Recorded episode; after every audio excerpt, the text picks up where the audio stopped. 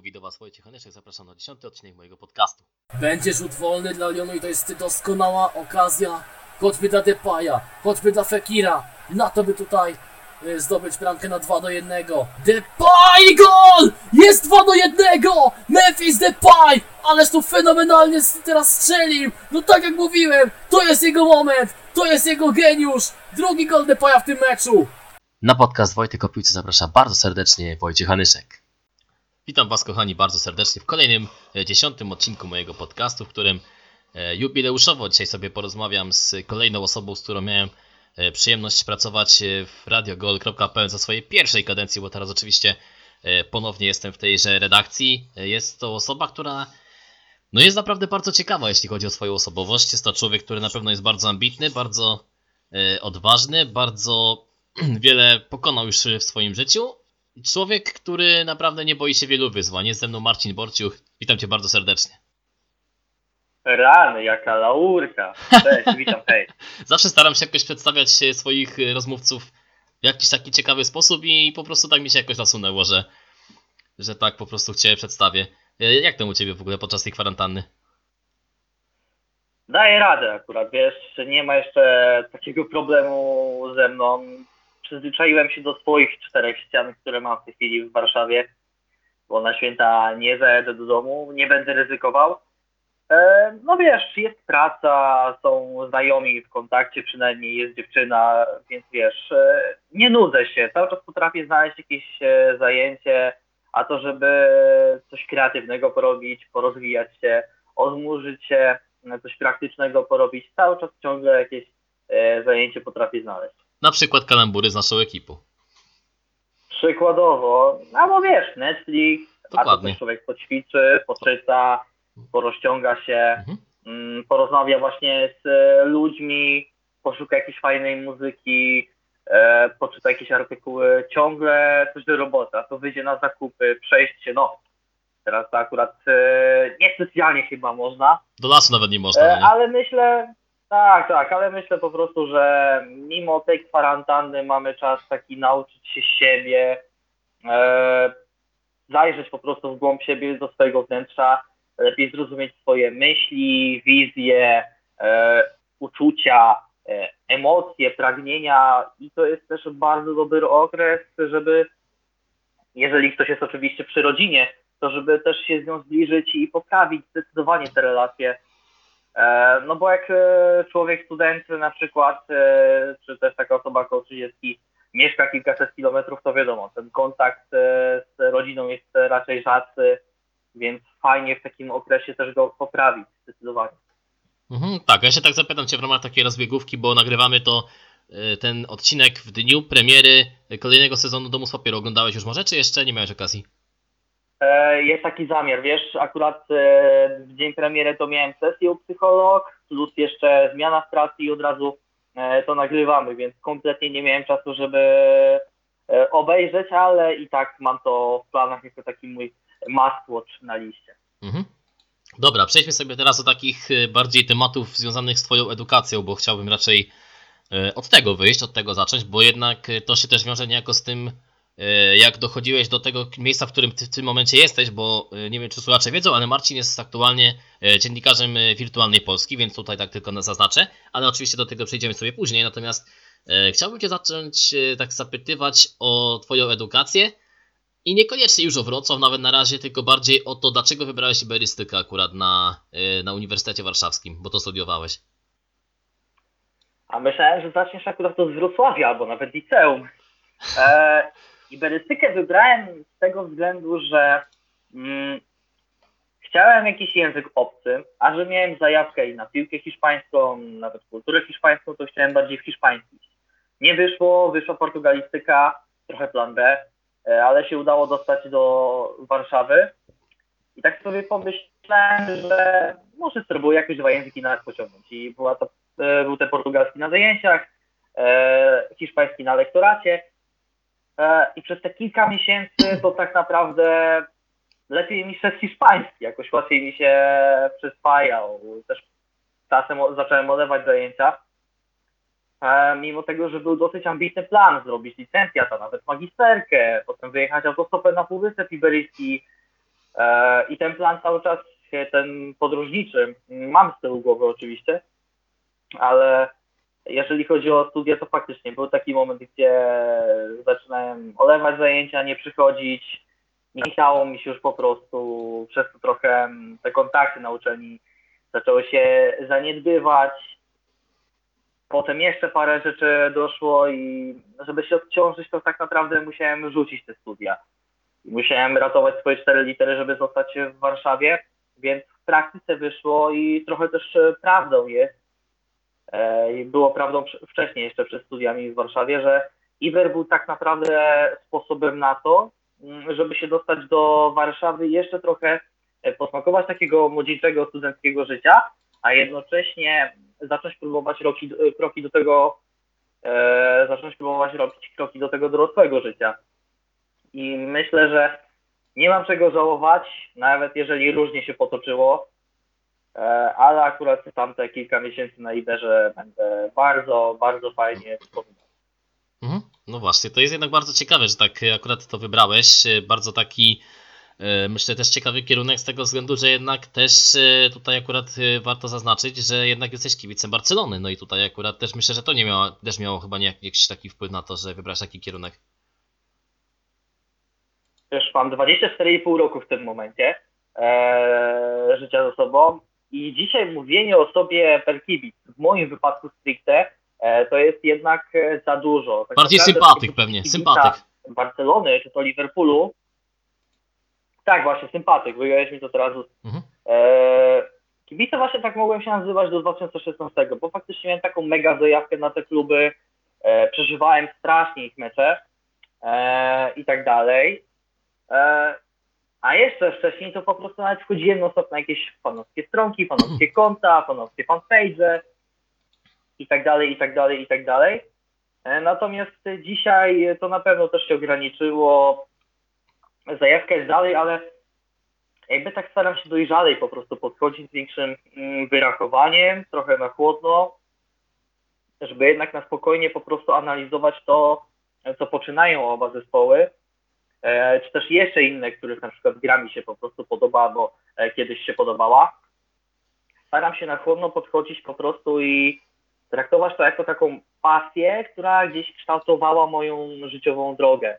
E, nie w sensie takim, że cały czas będę jakimś fanatykiem, tylko że generalnie to jest taki, taka naprawdę duża część mojego życia, ekstra dodatek do tego życia, e, który mnie poniekąd warunkuje, ale ja do piłki nożnej nie mam zamiaru się ograniczać, jest sportem numer jeden, ale jest dużo innych ciekawych dyscyplin i ciekawych rzeczy e, w życiu do zrobienia. Tak więc piłka nie jest wszystkim, ale jest e, istotną częścią. No tak, ale też zapytam Cię a propos tego, co powiedziałeś, że jednak zmieniłeś takie podejście niejako do e, tego kibicowania, czy to Barcelonie, czy Liverpoolowi.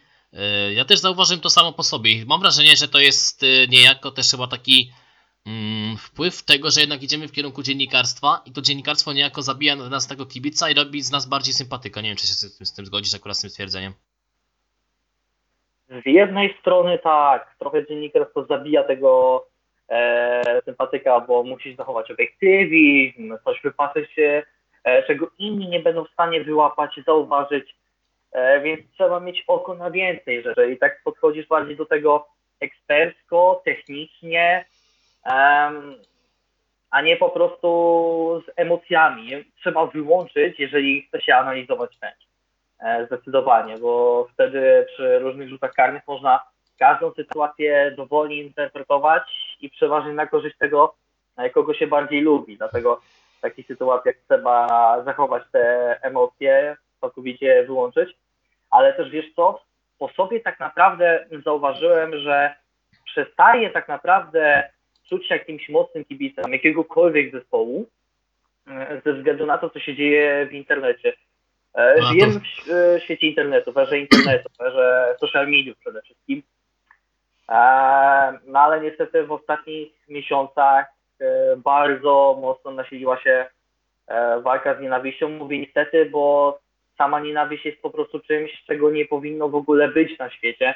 I to, że musimy uświadamiać ludzi, że nienawiść to jest e, jedno wielkie zło, e, że tym można sprawiać przykrość każdemu, niezależnie czy to się mówi prosto w twarz, w tłumie, e, czy przez internet i cwaniakuje się, bo można być anonimowym, a tak do końca nie jest.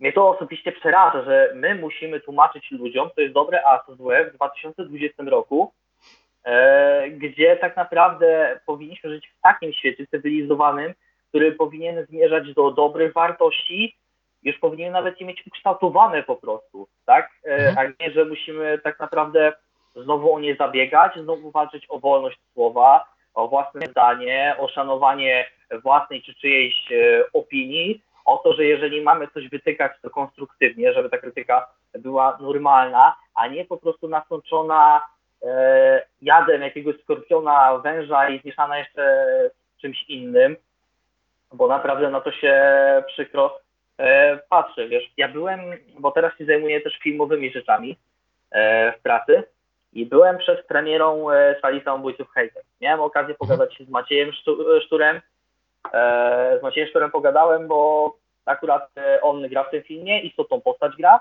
E, Sam film też bardzo polecam oczywiście obejrzeć. E, I akurat na niego, szczególnie po Gali Orów, wylała się przeogromna fala hejtu. I też akurat poprosiłem o e, wyjaśnienie wszystkiego tak naprawdę z jego perspektywy. On oczywiście nie ma nigdy nikogo zamiaru urazić. To jest aktor, więc on potrafi po prostu coś sparodiować przedstawić z dystansem, ale to jest też e, człowiek instytucja. I on po prostu jest takim głosem rozsądku, inteligentnym głosem i powinni moim zdaniem ludzie się go słuchać, bo takich ludzi jest akurat coraz mniej na świecie, którzy są po prostu tak wyczuleni e, na siebie i społeczeństwo jednocześnie, będąc e, bardzo mądrym człowiekiem, który jest w stanie przemówić do e, rozsądku. E, I akurat też Maciej to, to on przeczytał akurat te komentarze z e, WP, jakie były. E, niestety. E, I tego nagrania nie puściliśmy, bo to akurat było dość mocne, już też nie chcę ich cytować. E, potem redakcja, nasz naczelny przeprosił e, Macieja Sztura i akurat to był fajny gest. No i tak naprawdę to jest taki przykład, że hejt po prostu jest w życiu nikomu do niczego niepotrzebny i on po prostu nasila tą zazdrość, zawiść, kręci się pętla, kręci się kołowrotek i to wszystko po prostu rośnie i e, stwarza coraz większe zagrożenie. Maciek Musiałowski, który gra główną rolę w tym filmie, on mówił, że tak naprawdę czas najwyższy zacząć jakąś społeczną debatę na temat walki z hejtem, czy te kroki są odpowiednio podejmowane, czy ludzie tak naprawdę sami e, są w stanie walczyć e, z hejtem, bo ja myślę, że jeżeli ktoś tego nie zorganizuje porządnie, e, to tak naprawdę będzie ten hejt kwitł i rósł cały czas. I to generalnie ze względu na poglądy, na religię, na rasę, na inną orientację seksualną, na inny tryb życia i tak dalej. Tym bardziej, że po latach tak naprawdę tego trendu, że my chcemy być perfekcyjni, każdy ma dążyć do perfekcjonizmu za wszelką cenę i jednocześnie wchodzi w wyścig szczurów, to myśmy tym sobie szkodzili i ludzie to też zauważają. E, I teraz nastał taki czas, nastaje taki czas jeszcze większej akceptacji innych i samych siebie, tego jacy jesteśmy i wiedząc, że my możemy coś w sobie zmieniać na lepsze, my nie musimy robić tego e, za wszelką cenę po prostu jakimś morderczym tempem, tylko sami po prostu sobie kreujemy to tempo. Nie musimy się do nikogo i do niczego dostosować, e, tylko po prostu do samych siebie. My sami sobie kreujemy własny świat dookoła, własną osobowość. Mm, I dlatego też walka z hejtem e, ma sens, bo dzięki temu po prostu ludzie będą bardziej autentyczni, będą bardziej sobą. A hejt tworzy taką e, kulę strachu też, mm, kulę lęków, które po prostu uderzają w człowieka, przygniatają go i przez to on nie może być taki, jaki chce być i wie, jaki jest. Dlatego wszystkie negatywne emocje z zewnątrz trzeba po prostu e, odrzucać w siną dal. Mhm. A też a propos Maćka Sztura, też pewnie pamiętasz te, ten filmik, który nagrał a propos poseł Lichockiej. To było przecież kapitalne, jak on to zrobił w ogóle z takim dystansem podszedł do tego tematu, że, Ależ oczywiście, że pokazał w ogóle, jak to w ogóle się powinno robić, że nie powinno się jakoś tego, nie wiem, y, piętnować na zasadzie, że ale beznadziejnie zrobiła, ale fatalnie się zachowała, tylko normalnie pokazał w sposób humorystyczny, jak, y, jak po prostu podejść do tematu. Przede wszystkim wyjdźmy z tego, że posłanka Lichotka bądź to bądź zachowała się naprawdę karygodnie. I w Oczywiście. normalnych warunkach, w normalnym świecie, w normalnym państwie ona powinna być e, chyba wyrzucona z partii za takie coś, albo dostać srogą naganę, a wychodzi, że tak naprawdę sobie żyje e, beztrosko. Em, Maciej Sztur kapitalnie to obśmiał i ja też za takie akcje właśnie szanuję go jako człowieka jako aktora, jako instytucję kultury. Ale też w sumie gest Lichockiej, on też napędził tę falę hejtu e, i też na Sztura, który to sparodiował i w ogóle też między lewicą, centrum a prawicą. I też e, to wszystko nakręcił niepotrzebnie. E, Wiesz, jak byłem młody, to tak naprawdę nie interesowałem się polityką. Na przykład olewałem jakiekolwiek tematy polityczne w telewizji, na stronach internetowych, jak widziałem jakieś gazety w sklepie czy w kiosku. E, Sam też miałem takie poglądy, no troszkę może inne niżeli dzisiaj. E, Miałem może takie, jakby to nazwać, większe poczucie, e, większą tożsamość narodową, większe przywiązanie do narodu, ale to jeszcze nie było, to nie zahaczało o nacjonalizm. Nigdy w życiu. Zdrowe podejście miałeś do tego po Ale prostu, faktycznie, tutaj, też do tego patriotyzmu. trochę, tak, bardziej przeciwko uchodźcom też byłem, zdecydowanie i też na pewno studia mi otworzyły głowę, życie w wielkim mieście. E, I teraz jedna rzecz jeszcze.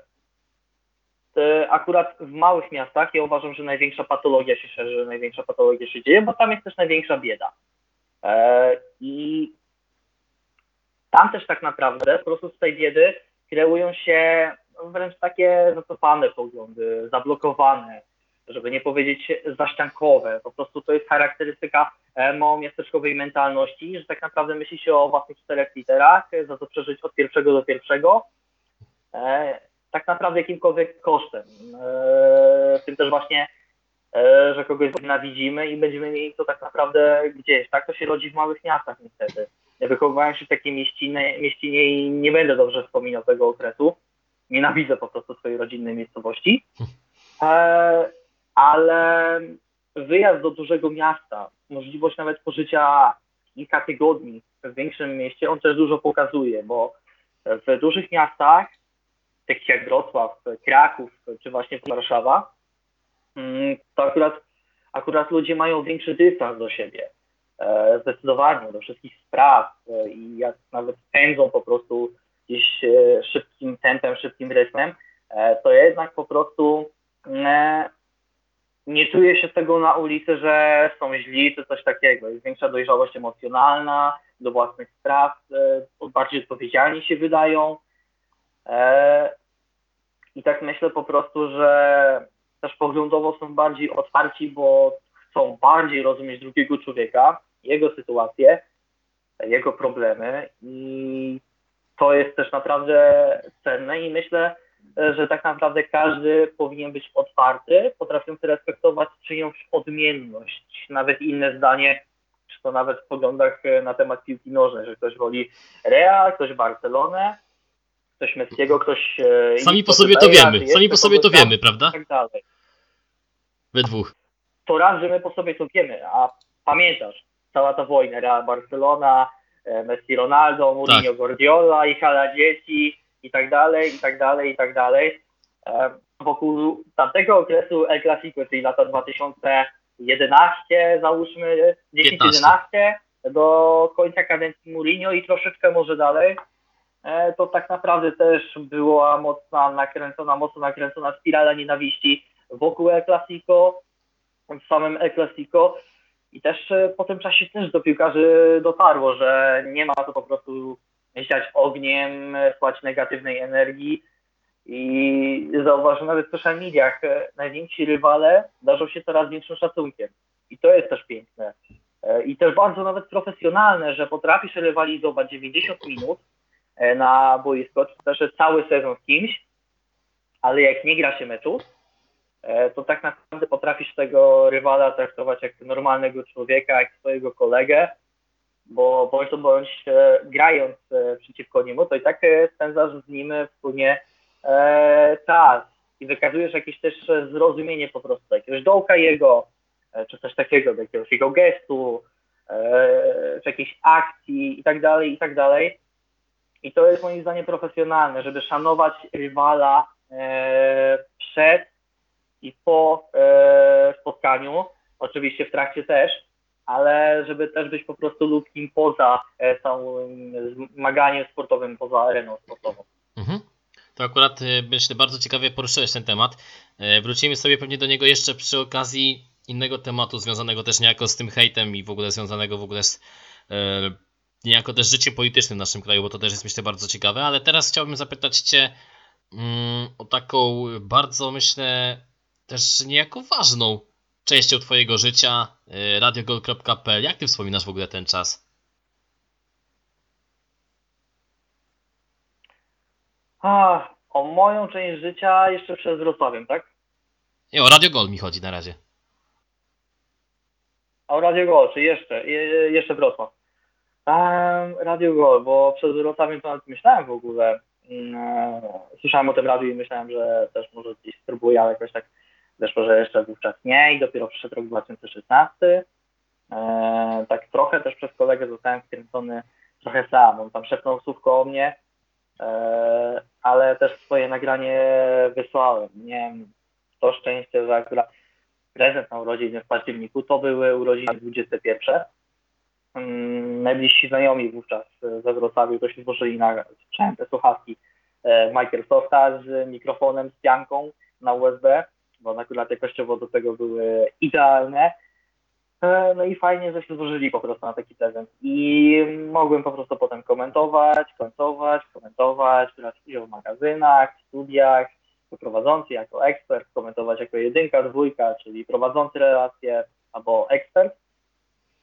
I to były bardzo, bardzo owocne dwa lata, bo tak naprawdę przed Radiem Gol na Ekstraklasie byłem tylko raz w życiu.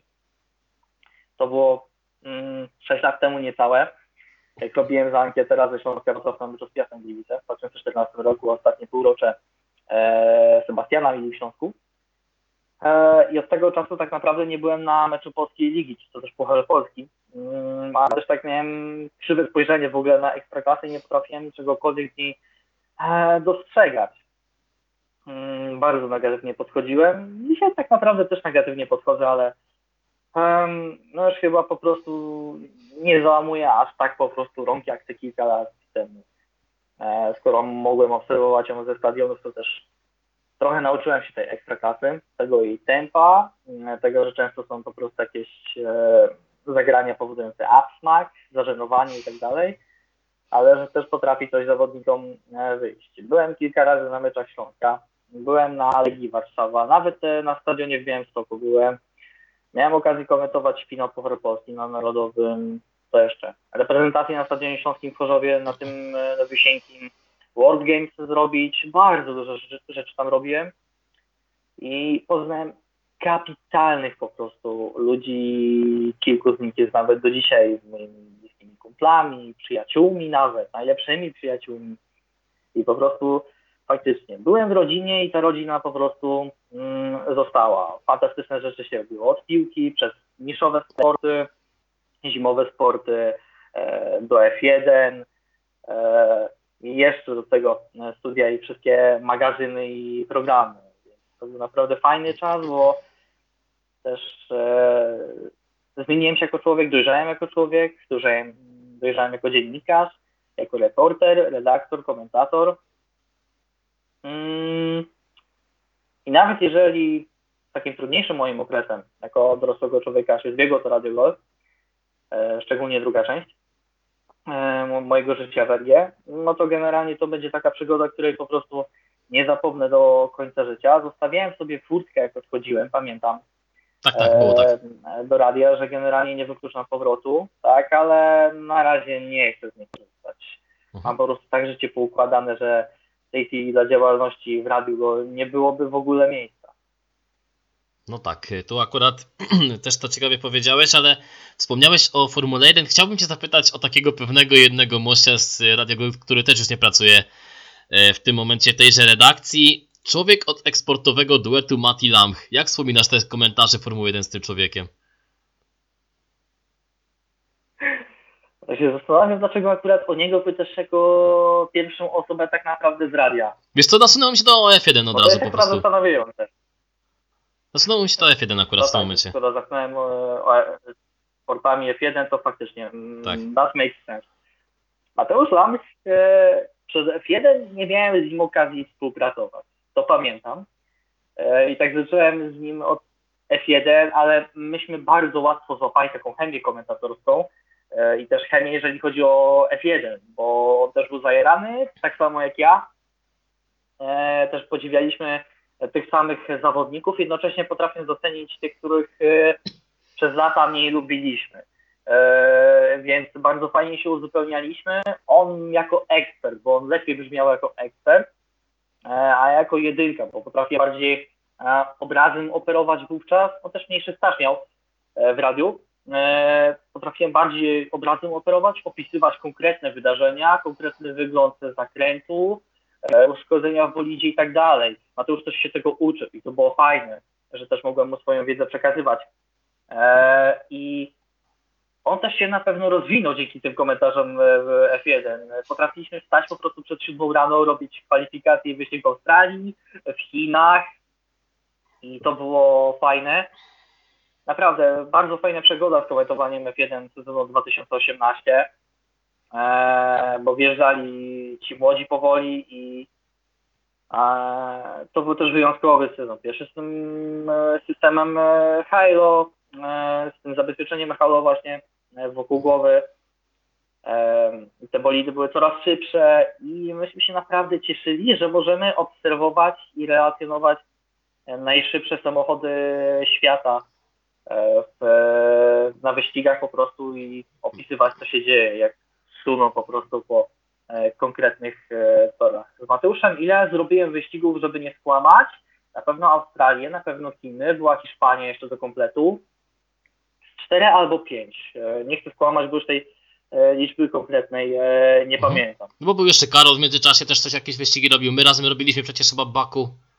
Tam nie było tak, że wszystko Eee. robiliście razem z, z. E, Z tobą robiłem Baku, to pamiętam. E, Kapitalny wyścig. Ale z Karolem Górką, z Karolem Górką to nigdy niczego nie robiłem. Co najwyżej może w jakimś programie byłem. E, Ale nie, nie, nie. Z nim akurat nie komentowałem żadnego wyścigu. Ale wiesz, mi chodzi Eee, bardziej ogólnie, że na przykład on komentował z kimś innym ewentualnie wtedy, nie? A to tak, tak, tak, ale on raczej rzadko był, bo akurat tę pierwszą część sezonu to tak naprawdę e, połknąłem ja z Mateuszem Lanchem albo właśnie ja z tobą. I to Mhm. tak właśnie leciało. Drugą część już Mateusz e, robił bardziej solo, no bo też zmienił się naczelny i on miał inną wizję, pamiętasz? E, Patryk miał inną wizję na F1, Słynny bar. no i po prostu... Tak, tak, tak. I po prostu jakoś to się toczyło innym tempem po prostu po tej Tak, w ogóle, w ogóle chyba Be, po, po, Belgii tak naprawdę chyba się skończyło wtedy. Nie, Włochy były jeszcze, Włochy były, sorry. Gdzieś, gdzieś A po nie, Włoszech nie, nie, nie, nie, nie, nie. W tym sezonie pamiętam. A, wiesz co, chyba radio nie zrobiło ostatnich dwóch wyścigów, bo się okazało, że nie ma po prostu obsady do nich. Musiało wtedy radio zrezygnować. E, ale pamiętam, że jeszcze robiłem e, e, USA robiłem na pewno z Bartkiem Pileckim. Czy Meksyk robiłem, to nie pamiętam, ale na 300% robiłem USA i to był mój ostatni wyścig F1 Mhm. e, za czasów radia. No tak, e, tak, tak, tak to właśnie wyglądało. Też powiedziałeś, że e, byłeś na World Gamesach, między innymi komentowałeś. E, Też miałeś okazję jeszcze we, Wrocławiu komentować e, żużel, komentować e, korfball. I powiedz, jak poznałeś te dyscypliny i World Gamesy też przede wszystkim z perspektywy komentatora? World Gamesy to była przede wszystkim pierwotnie jeszcze inicjatywa, mm, którą traktowano po prostu dla nas, dla radia, jako okazję do gdzieś tam po prostu do przebijania się, nabrania mega dużego doświadczenia i posmakowania sportu na żywo z areny. E, A to był dość intensywny okres, e, bo ja akurat działałem tak, przy zawodach wrótkarskich e, kilka dni na Nowym Dworze, a to jednak bądź to bądź daleko. Mm, komentowałem korfbal i tak naprawdę o korfbalu wcześniej słyszałem, ale nie miałem z nim żadnej styczności. Gdyby nie Mateusz Dziopa, z którym komentowałem między innymi korfbal, no to pewnie nigdy bym się nie zainteresował tą dyscypliną bardziej. A te e, dzięki właśnie komentowaniu tamtych meczów poznałem bliżej kadry, poznałem fajne dziewczyny, fajnych chłopaków z tej kadry, mimo tego, że im się wówczas nie udało, to jednak oni tryskali energią, tryskali pozytywnym humorem, e, bo też wiedzą, gdzie jest miejsce Polski w korfbalu. To nie jest ścisły top, to jest aspiracja do topu, ale jeszcze daleko do tego droga. Daleka do tego droga. Ale to są przesympatyczni ludzie, mocno wkręceni w to, mocno zaangażowani, żyjący marzeniami tak naprawdę. I bardzo fajnie się z nimi rozmawiało po meczach. Mm, Robiliśmy jeszcze, co jeszcze robiłem? Robiłem na pewno zawody w piłkę ręczną plażową. E, I to jest dopiero bardzo fajny freestyle, e, widowiskowy sport. Mm, Robiłem jeszcze właśnie wyścig żużlowy, też z Mateuszem, ze Stadionu Olimpijskiego i to był w ogóle mój pierwszy raz na żużlu, na żywo. Więc też fajna sprawa, mimo tego, że no wiadomo, też zawodnicy pewnie nie do końca poważnie podchodzili, e, ale jednak mocna stawka była. Polska też wygrała te zawody, pamiętam. To jednak fajnie było po prostu usłyszeć na żywo ten ryk silników, poobserwować to z bliska, e, a też e, tor we Wrocławiu wówczas był taki, że jeszcze ten żwir, który tam był, ten żużel na torze, na wirażu, bo myśmy siedzieli na wejściu w pierwszy wiraż, tak, e, zawodnicy łamali się do zakrętu, e, to tak naprawdę sypał po prostu ten e, żużel po szybach przed nami postawionymi, albo gdzieś tam próbowami, czy coś takiego, ja nawet w okulary oberwałem wówczas, ale na szczęście nie w szkiełko, tylko w oprawkę. Ale fakt, że żużel to była fajna sprawa. No i też finał lacrosse skomentowałem. Nigdy nie pokocham tego sportu, nie polubię. Ale fakt, to było takie intensywne 10 dni, że naprawdę czułem się ultra zmęczony. 20 parę relacji zrobiłem. I bądź bądź to był wysiłek. Człowiek wstaje rano, jedzie na nowy dwór, wraca, szybki obiad i jedzie. Druga część tak naprawdę e, na korfbalu czy jeszcze na czymś innym. I tak trzeba było kursować, kursować i kursować. Ale też pamiętam, e, wtedy akurat się dowiedziałem zresztą, że też dostałem się na studia do Warszawy, ale pamiętam taką sytuację pierwszego dnia. Jechałem wówczas na tor, wrocławski na Nowym Dworze autobusem, bo komunikacja dla ludzi z plakietkami z World Gamesów była też za darmo, więc zaoszczędziłem. E, I akurat e, miałem ją na sobie. I wchodzą Chilijczycy mm, na którymś, e, na którymś przystanku. Podejrzewam, że to był jakiś zawodnik chilijski i jeszcze jakaś lekarka. I ona się zapytała, czy ja też na World na wrotki, rolki. No to mówię, że tak, taki zaskoczony, ale akurat po angielsku jakoś szło się dogadać. I potem się pytała, na którym przystanku trzeba wysiąść. To ja mówię na tym i na tym, ale nie pamiętała trasy kompletnie, to powiedziałem, że follow me, żeby ze mną podejrzała i tak to się stało akurat. że Wtedy e, pogadałem pierwszy raz w życiu z Chilijczykami. To było akurat bardzo, e, bardzo przyjemne. No tak, na pewno też y, taka, takie ciekawe doświadczenie, takie jednak pokazanie komuś też takiej dobrej strony tak naprawdę miasta moim zdaniem chyba, no nie? Mm, Wiesz co? Jeżeli chodzi o World Gamesy i to jako doświadczenie, to na pewno fajna sprawa, dość dużego, impreza w Polsce i można było przy tym się fajnie bawić i też poćwiczyć po prostu swój warsztat. E, tak traktowałem to jako doświadczenie, jako wyzwanie, jako przygodę jednocześnie. I też mogę sobie wpisać po prostu w CV, że pracowałem przy Igrzyskach Sportów Nieolimpijskich i sama nazwa Igrzyska już robi dużą e, robotę. E, ale tak do końca nawet nie wiem, czy to będzie jakoś rzutować na moją karierę mocno. E, Myślę, że nie, bo nie była jakaś taka mega medialna e, impreza, ale warto moim zdaniem doceniać właśnie e, takie doświadczenia. Mhm. A powiedz też, y, gdybyś miał tak jeszcze sklasyfikować jakieś takie najciekawsze wydarzenie albo najlepszy mecz w Radio Gold, tak już kończąc ten temat, e, to co byś wybrał w takim, y, takim, takim ścisłym topie po prostu, które skomentowałeś y, w tej redakcji? To jest bardzo trudny wybór, bo tak naprawdę mogę to dzielić na mecze ze stadionów, jakie robiłem. Mm, e, World Gamesy, no i też mogę to dzielić na mecze, które zrobiłem gdzieś przed telewizora, przed komputera, e, czy coś. To jest trudny wybór, wiesz, tego się nie da tak po prostu jednoznacznie ocenić, ale na pewno Mm, Bardzo fajną przygodą było komentowanie dwóch meczów Legii z Lechem, bo to wiadomo, też jest takie święto ekstraklasy i też dużo ludzi ogląda ten mecz, czy śledziło w radiu. Mm. Wiesz, tak naprawdę im więcej kibiców jest na trybunach, tym lepiej się komentuje. E, Dla komentatora nie ma czegoś takiego jak presja związana z liczbą tak naprawdę słuchaczy. Jak zaczynałem się faktycznie przejmowałem, że im więcej, to tym większa presja, e, że mam coraz mniejsze ryzyko popełnienia e, błędów, mniejsze ryzyko, e, tak naprawdę mniejszą możliwość na to. E, I na pewno wyjątkowy był, mecz Polska-Korea na Nowiusieńkim Śląskim, piękny stadion. Wyjątkowe były mecze Legii mm, z Lechem i z Górnikiem Zabrze. E, To dwa razy przerwano mecz na 10 minut, bo Żyleta zadymiła cały stadion rakami. E, Ale faktycznie wtedy słuchalność ładnie nam skakała. E, Finał Pucharu Polski.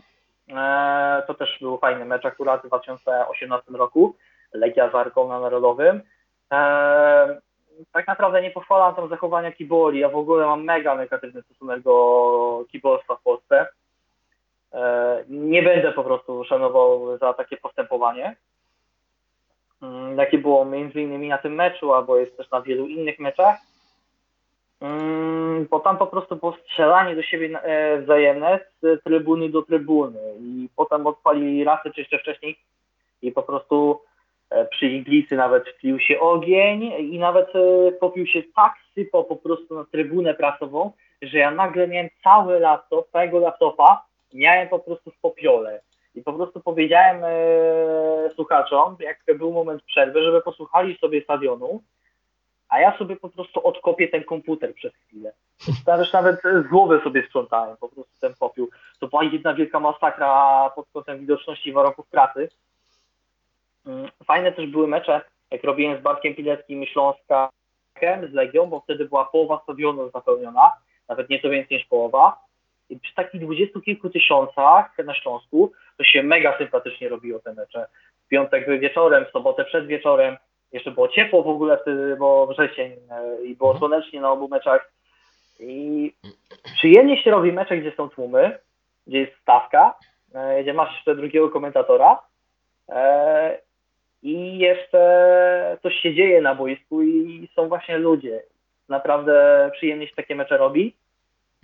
Wszystkie wyścigi fajnie mi się robiło, jakieś tam parę pojedynczych meczów, e, które zbierały taką słuchalność e, i faktycznie to się tam też e, działo, albo mój pierwszy mecz reprezentacyjny. To był mecz Czarnogóra Polska, eliminacji do mundialu w Rosji, z Markiem Pernalem robiłem. Mniej niż pół roku w radiu już dostajesz reprezentację. Mhm. Wow, super, fajnie, fajne wyróżnienie. E, ale wtedy faktycznie dużo niżej siebie ceniłem. Mm, No i tam złapaliśmy chyba ponad 3000 słuchaczy w szczytowym momencie. I potem po prostu dostawałem komentarze Mistrzostwo Świata, klasa i tak dalej. Tak samo po World Gamesach, tak samo po Pukarze Polski. Nie chcę tu wychodzić na jakiegoś e, zadufanego w sobie człowieka, tylko mówię po prostu, co mi e, ludzie Nie mówili. no, jasne, jasne. No.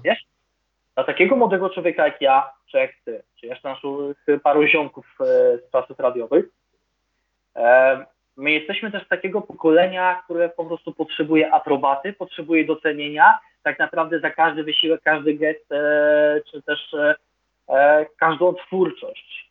To, że komentowaliśmy mecze, to śmiało można nazwać twórczością. Mm, I tak naprawdę każdy pozytywny komentarz, każdy like, każdy kolejny słuchacz, e, to było wyróżnienie dla naszej pracy, bo ludzie nas wybierali, doceniali i nam to mówili. I dla mnie też to było ważne. Ja uwielbiam po prostu, jak ludzie sypią komplementy i to jeszcze tak szczerze, e, a nie żeby zrobić komuś po prostu dobrze na duchu, na sercu, tylko faktycznie od serca, bo tak uważają e, i faktycznie po prostu tak myślą. I naprawdę czułem się wtedy dobrze, czułem się wtedy doceniony, czułem wtedy tak naprawdę, że to, co robię w radiu, ma tak naprawdę sens dla mnie. E, Ktoś ma fajną rozrywkę i to cieszy po prostu ludzi, że ja też się tym po prostu cieszę tym, co robię. Więc dla mnie to też było dobre. Wiesz, ja mam też taki pogląd na temat dziennikarstwa, Wojtek, Mhm. że to jest jedna rozrywka. Abstrahując od tego, jaką działką ktoś się zajmuje, czy tak jak ja, sportową, muzyczną, filmową, kulturową. Sport to jest też zresztą dla mnie część kultury. Eee, myślę po prostu o dziennikarstwie jako informacji i rozrywce, bo człowiek jednocześnie chce wiedzieć, co się dzieje na świecie, co się dzieje w jego okolicy, co się dzieje w jego kraju, a jednocześnie on chce takiego kontentu, który go odmurzy, rozluźni e, i zaciekawi, i zainteresuje. I myślę, że to jest też sposób na rozrywkę, czy- czytanie ciekawych artykułów, oglądanie ciekawych materiałów, też takich rozśmieszających, bo o czymś naprawdę niecodziennym, nietypowym. E, tylko, że ten humor też trzeba umieć e, dawkować. Łatwiej też jest o to, jak się pracuje za mikrofonem albo przed kamerą, jak się prowadzi program szczególny, bo mimo scenariusza tak naprawdę możesz to zrobić po swojemu. I dlatego prowadzący ma dużą swobodę w, tym, w tej kwestii, że on sam może dozować liczbę informacji, liczbę, e, ilość humoru. E, Ale tak, dziennikarstwo dla mnie to jest jednocześnie informacja i humor, bo po prostu człowiek potrzebuje uzupełniać swoją wiedzę, a jednocześnie e, czuć po prostu dobry nastrój. To znaczy, że nawet najgorsza informacja, ona nie będzie go niepokoić, tylko go zaciekawi, gdzieś tam może zasmuci, ale jednak pozostawi go takim stanie e, dociekliwości i zainteresowania. Mhm. No powiedz, bo też, też poruszyłeś taki temat, który gdzieś pewnie jest teraz e, na czacie siłą rzeczy. Niestety musimy go śledzić na Twitterze, choćby, chociaż nawet tego pewnie nie chcemy. E, Chodzi mi o ten, w, no, w, na, dniu nagrania mówiąc, wczorajszy, powiedzmy tak w cudzysłowie, występ na kanale sportowym. Ten hate park słynny z Marcinem Najmanem i powiedz mi, bo ty masz też taki stosunek niejako trochę taki negatywny do tych Mavenów. Z czego to wynika po prostu, że też e, masz taki jakiś taki stosunek i po prostu czemu... Negatywny to bym, Mhm. nie powiedziałbym, że negatywny. Po prostu tego jest tyle, że się czuję też tym wszystkim przebodźcowany i wolę się od tego po prostu odcinać. No okej, szanuję ich robotę, no nie będę ukrywał. Ale po prostu mnie też taki śmieszkizm jak z Najmanem to po prostu kompletnie nie interesuje. No tak. E, no bo też generalnie nie interesuję się sportami walki, wyjdźmy od tego, gdzieś tam znam jakichś bokserów, fighterów i tak dalej, ale nie śledzę e, żadnych gal specjalnie, czy jakichś ich występów, wywiadów, czy coś takiego. I tak samo nie chciałem śledzić tego występu z e, Marcinem Najmanem, bo mnie kompletnie nie interesował. Em, Gdzieś z zewnątrz mogę powiedzieć, że to momentami całe te wszystkie burze w internecie o to i odpowiadanie na jedną zaczepkę, na drugą, na dziesiątą, dwudziestą, to mogą się wydawać żenujące z boku. Jednych to bawi, mnie akurat nie do końca to bawi. Ja Mhm. po prostu nie czuję takiego po prostu humoru. Powiedzą inni, a nie masz dystansu i tak dalej, strata tata, ale ja po prostu tego zwyczajnie nie czuję. Naprawdę. Takiego Ale wiesz co? Wybaczę ci przerwę. E, wybaczę ci przerwę. anegdotkach. E, Wybaczyć przerwę, bo tak mi się Tak. teraz nasunęło, że to, co się właśnie wczoraj działo, to mi przypominało niejako takie, takie jakby próbę rozwiązania dramy na YouTubie. Może, wiesz, wiesz co, kontynuując wątek, po prostu mnie to nie do końca śmieszy, też powie, że nie mam dystansu, ale nie czuję takiego humoru, który jest na siłę gdzieś robiony też e, przed kamerą. Myślę, że to powinno być wszystko naturalnie, nie robiona jakaś pokazówka za pieniądz. E, Dlatego też nie szanuję po prostu Fame MMA.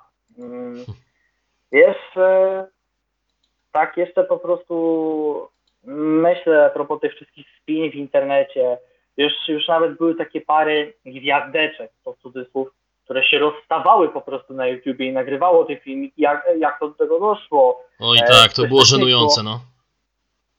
Powiem tak, chwal się związkiem w internecie, chwal się miłością, bo to jest piękne uczucie i należy nim emanować, bo jest pozytywne i trzeba zarażać ludzi dobrą energią. E, ale jeżeli robisz ze swojego związku taką pokazówkę, że tak naprawdę ty zarabiasz po prostu na własnej osobistej tragedii, e, to tak naprawdę się musisz zastanowić na, e, nad tym, czy ty masz jakąkolwiek godność, e, a jeżeli nie, to kiedy ją sprzedałeś. Bo ja naprawdę uważam, że związek, dojrzenie do bliskiej relacji to jest jedna z podstawowych wartości człowieka w życiu. E, a jeżeli po prostu chce się sprzedać ten związek, to tak naprawdę co się dla człowieka liczy? Druga osoba czy pieniądz?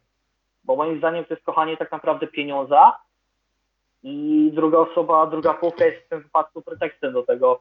Są te wszystkie reality show, które gdzieś kreują związki. Jeżeli są takie oryginalne jak e, Love is Blind na Netflixie, bo to jest bardzo ciekawy eksperyment moim zdaniem, to gdzieś z ciekawości to można obserwować.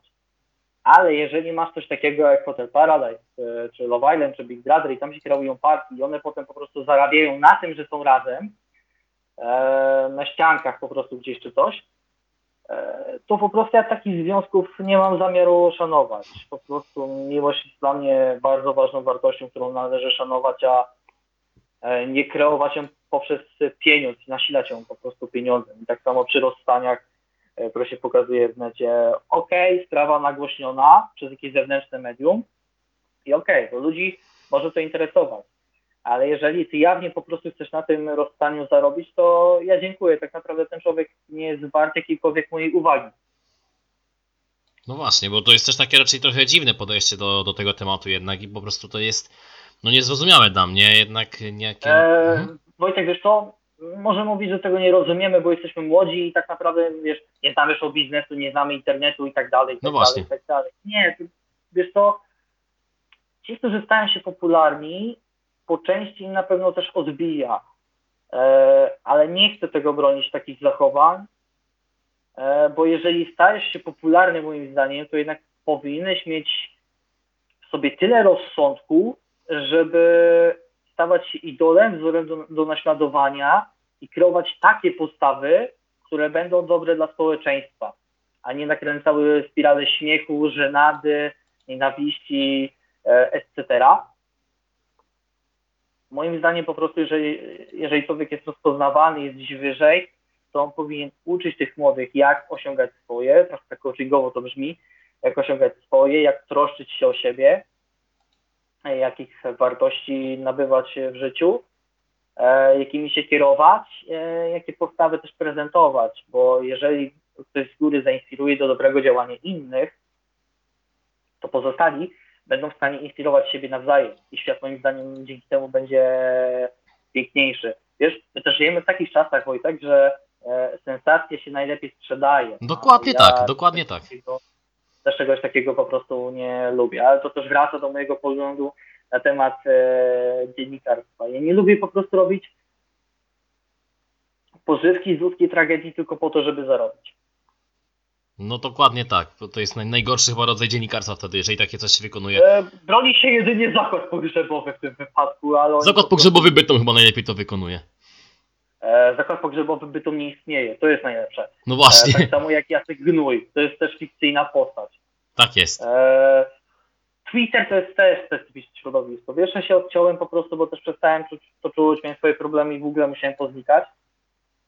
Mm, I wszystkie te śnieżki twitterowe, one są w dużej mierze żenujące. To jest też podstawa do nakręcania trollingu, nienawiści i tak dalej. E, Jeżeli to robią, jeżeli to robią w naprawdę niesmaczny sposób. Mhm. W social mediach też trzeba umieć kreować humor moim zdaniem E, i też trzeba po prostu umieć śmiać się z ludzi, śmiać się z siebie e, i nabierać dystansu. No wpadki okej, ludzie się będą śmiać, ale też po prostu jeżeli osoba, która zaliczyła tę wpadkę nabierze dystansu, to też bardzo fajnie to obraca na korzyść swoją, tak? I ten śmieszkizm wtedy jest fajny, a nie jeżeli on jest kreowany na siłę i robi się przykrość tej osobie, która po prostu jest, która po prostu to traktuje jako atak. I gdzieś chce uciec i się schować, bo tak naprawdę ze zwykłego obśmiania to się zaczyna robić pastwienie się nad tą osobą i osoba, z której się śmiano po prostu, bo miał być hehe żarcik, to się staje ofiarą. Ja nienawidzę czegoś takiego. Mhm. E, bo nawet sam bywałem w tym wypadku wiele razy taką e, ofiarą i to się po prostu rodziło już taką, e, to się obracało w spiralę hejtu. Ale dystans do siebie jest ważny, tylko że generalnie no, ma prawo po prostu człowieka, który nabiera tego dystansu albo ma duży, nie wszystko śmieszyć. E, Nawet jeżeli chodzi o jego własną e, osobę. Twitter to jest e, generalnie środowisko dla cwaniaków, bo tam jest dużo ludzi, którzy mają fałszywe niki, fałszywe konta, anonimowe konta i myślą, że mogą w ten sposób e, przykozaczyć i zrobić z siebie fajnego. Trochę to wygląda jak zalecanie kompleksów własnych e, e, i niskiej samooceny, że wyżywamy się na kimś pod przykrywką, bo tak naprawdę nie potrafimy sobie spojrzeć w oczy w lustrze i zobaczyć po prostu swoje wady i się z nimi zmierzyć i ewentualnie te niedociągnięcia podciągać i naprawiać. Mhm. Chciałbym Cię zapytać teraz o taki, myślę, bardzo ciekawy temat, który podsunął mi Mateusz Dziopa, e, który możecie też bardzo ciekawie rozwinąć. E, Schematy Jeffreya Younga. E, Co o nich ciekawego mógłbyś powiedzieć? A wyjdźmy od tego, że generalnie Matusz jest takim moim najlepszym przyjacielem i chciałbym, żeby generalnie każdy miał takiego przyjaciela, jakim jest dla mnie Mateusz. To jest w ogóle śmieszne, bo myśmy tak naprawdę się poznali dopiero, dopiero w radiu, a mogliśmy się poznać wcześniej w Radiu Luz przy Politechnice Wrocławskiej, bo byłem tam kilka miesięcy, albo też e, w Akademiku 20-latka, bo jak ja mieszkałem pierwszy rok, to był mój też jednocześnie pierwszy rok studiów, e, to on też w tym czasie mieszkał, już drugi rok.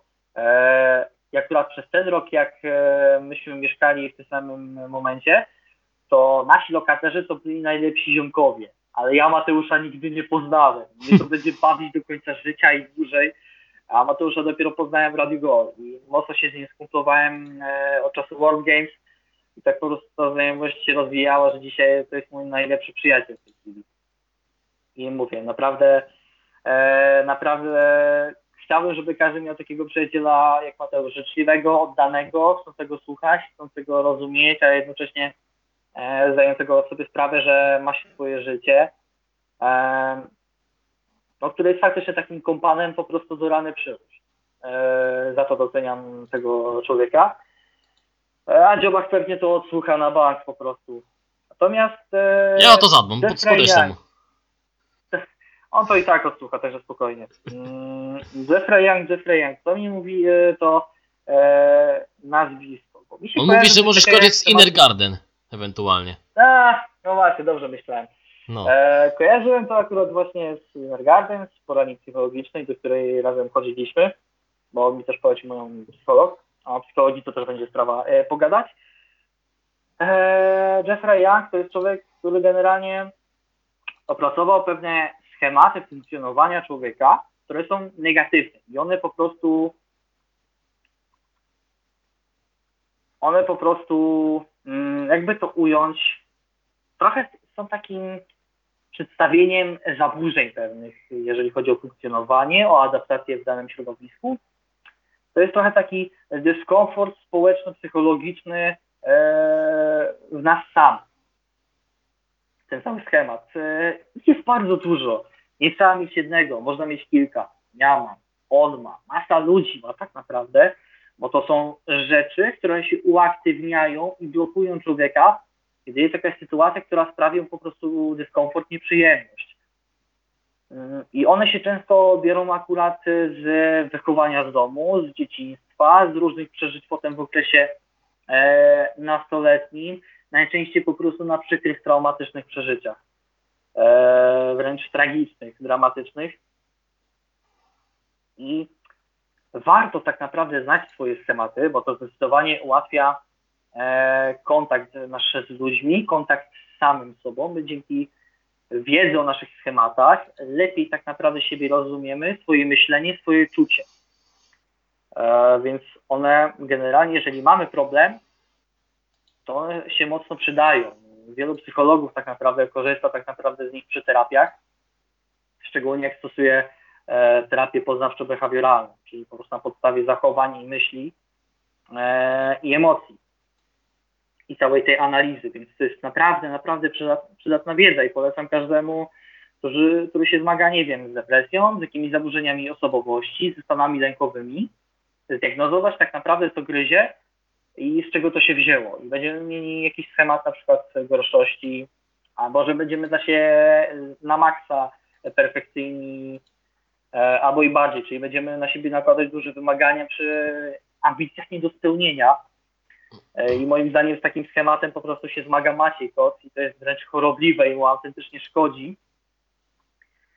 E, Jest też deprywacja emocjonalna, czyli gdzieś tam niewystarczająca e, ilość miłości e, w, przed latem w dzieciństwie i sami po prostu szukamy sposobu na zaspokojenie tych potrzeb emocjonalnych. Jest schemat gorszości, odrzucenia oczywiście, negatywizm, co tam jeszcze może być? Poszukiwanie aprobaty za wszelką cenę. Eee, jest dużo tych tematów. Ja wszystkich teraz nie pamiętam, jakie są. Też kilka mi z nich to wspiera. Wielu osobom też tak naprawdę mm, tych, które znam.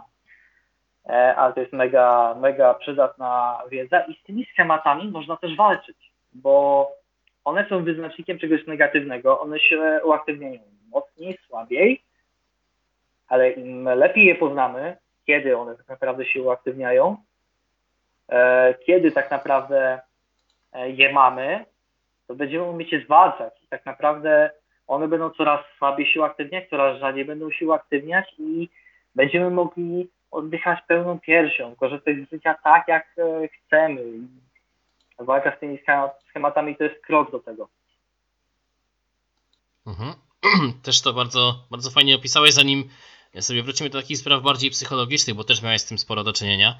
E, Wspomniałeś O, o tym, oj dużo miałeś tego faktycznie, ale zanim tak przejdziemy do tego tematu jeszcze, e, wspomniałeś o tej 20-latce. Opowiedz o typowym weekendzie w tej 20-latce, bo też Mateusz chciał o tym sobie przypomnieć. Akademik 20-latka to jest wręcz legenda. No, on powstał w latach 60., jeszcze za Gomułki. To było zlecenie. E, no i on ma takie 7 pięter plus 8, licząc salę do nauki i siłownię. No to się mówiło ryjec wówczas.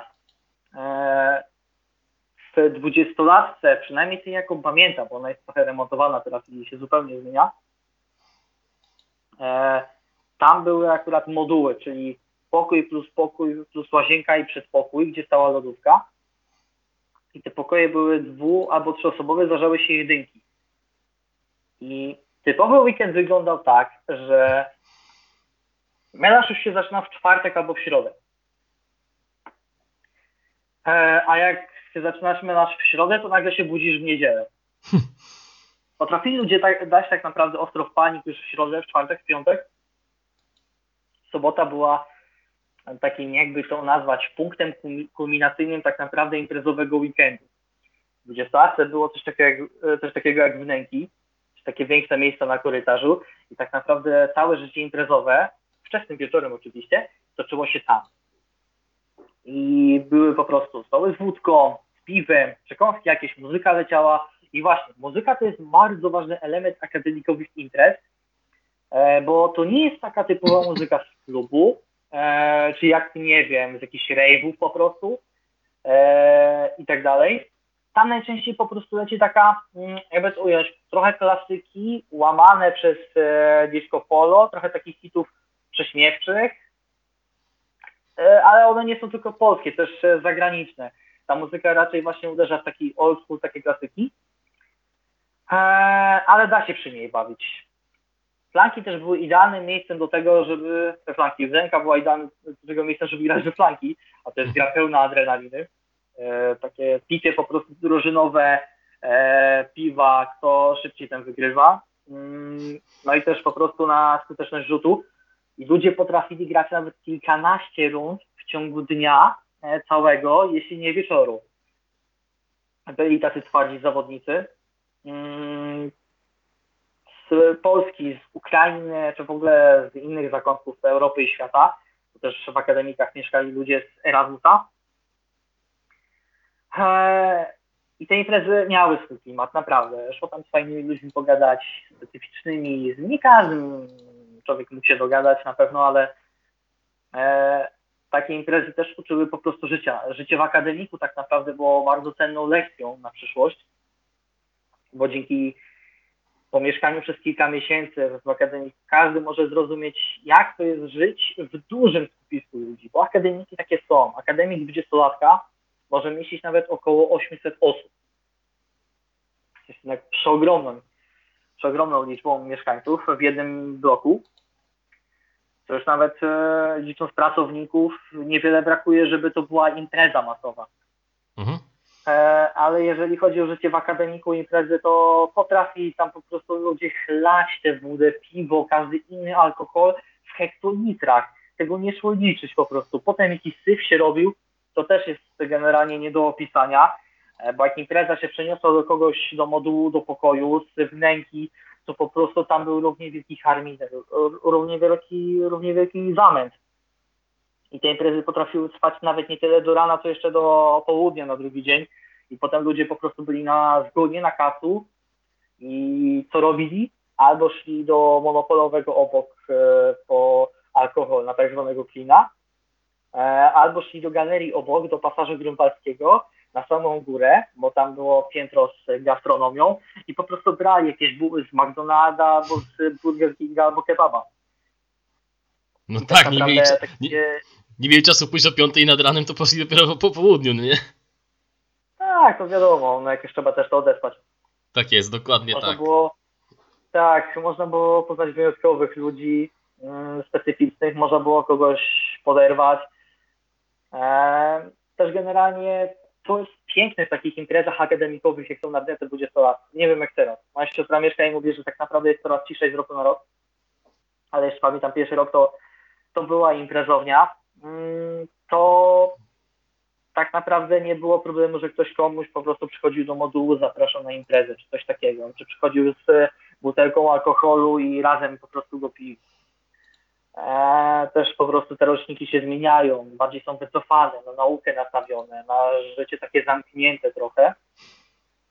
Eee, ale też tak myślę o tym życiu w akademiku swoim szczególnie, że takie imprezowanie dzień w dzień, tydzień w tydzień to nie do końca mi odpowiadało, ja bym nie wyrobił. Okej, pierwszy rok spoko, fajnie, bo to jest taki najluźniejszy tak na dobrą sprawę, bo też człowiek smakuje tego życia studenckiego i w miarę dorosłego, ale na dłuższą metę po prostu tak się nie da moim zdaniem żyć. Nawiązujesz tam przyjaźń, nawiązujesz miłości, wchodzisz w związki, to jest piękne, akademik uczy życia, ale jednak cały, całe studia, żeby tam spędzić, a w moim wypadku to praktycznie wyszło, albo całe studia jeszcze dłużej, czyli doktorat, to już jest jednak sztuka, żeby w takim rytmie e, przetrwać. Piękne czasy moim zdaniem, te trzy lata w 20 latce.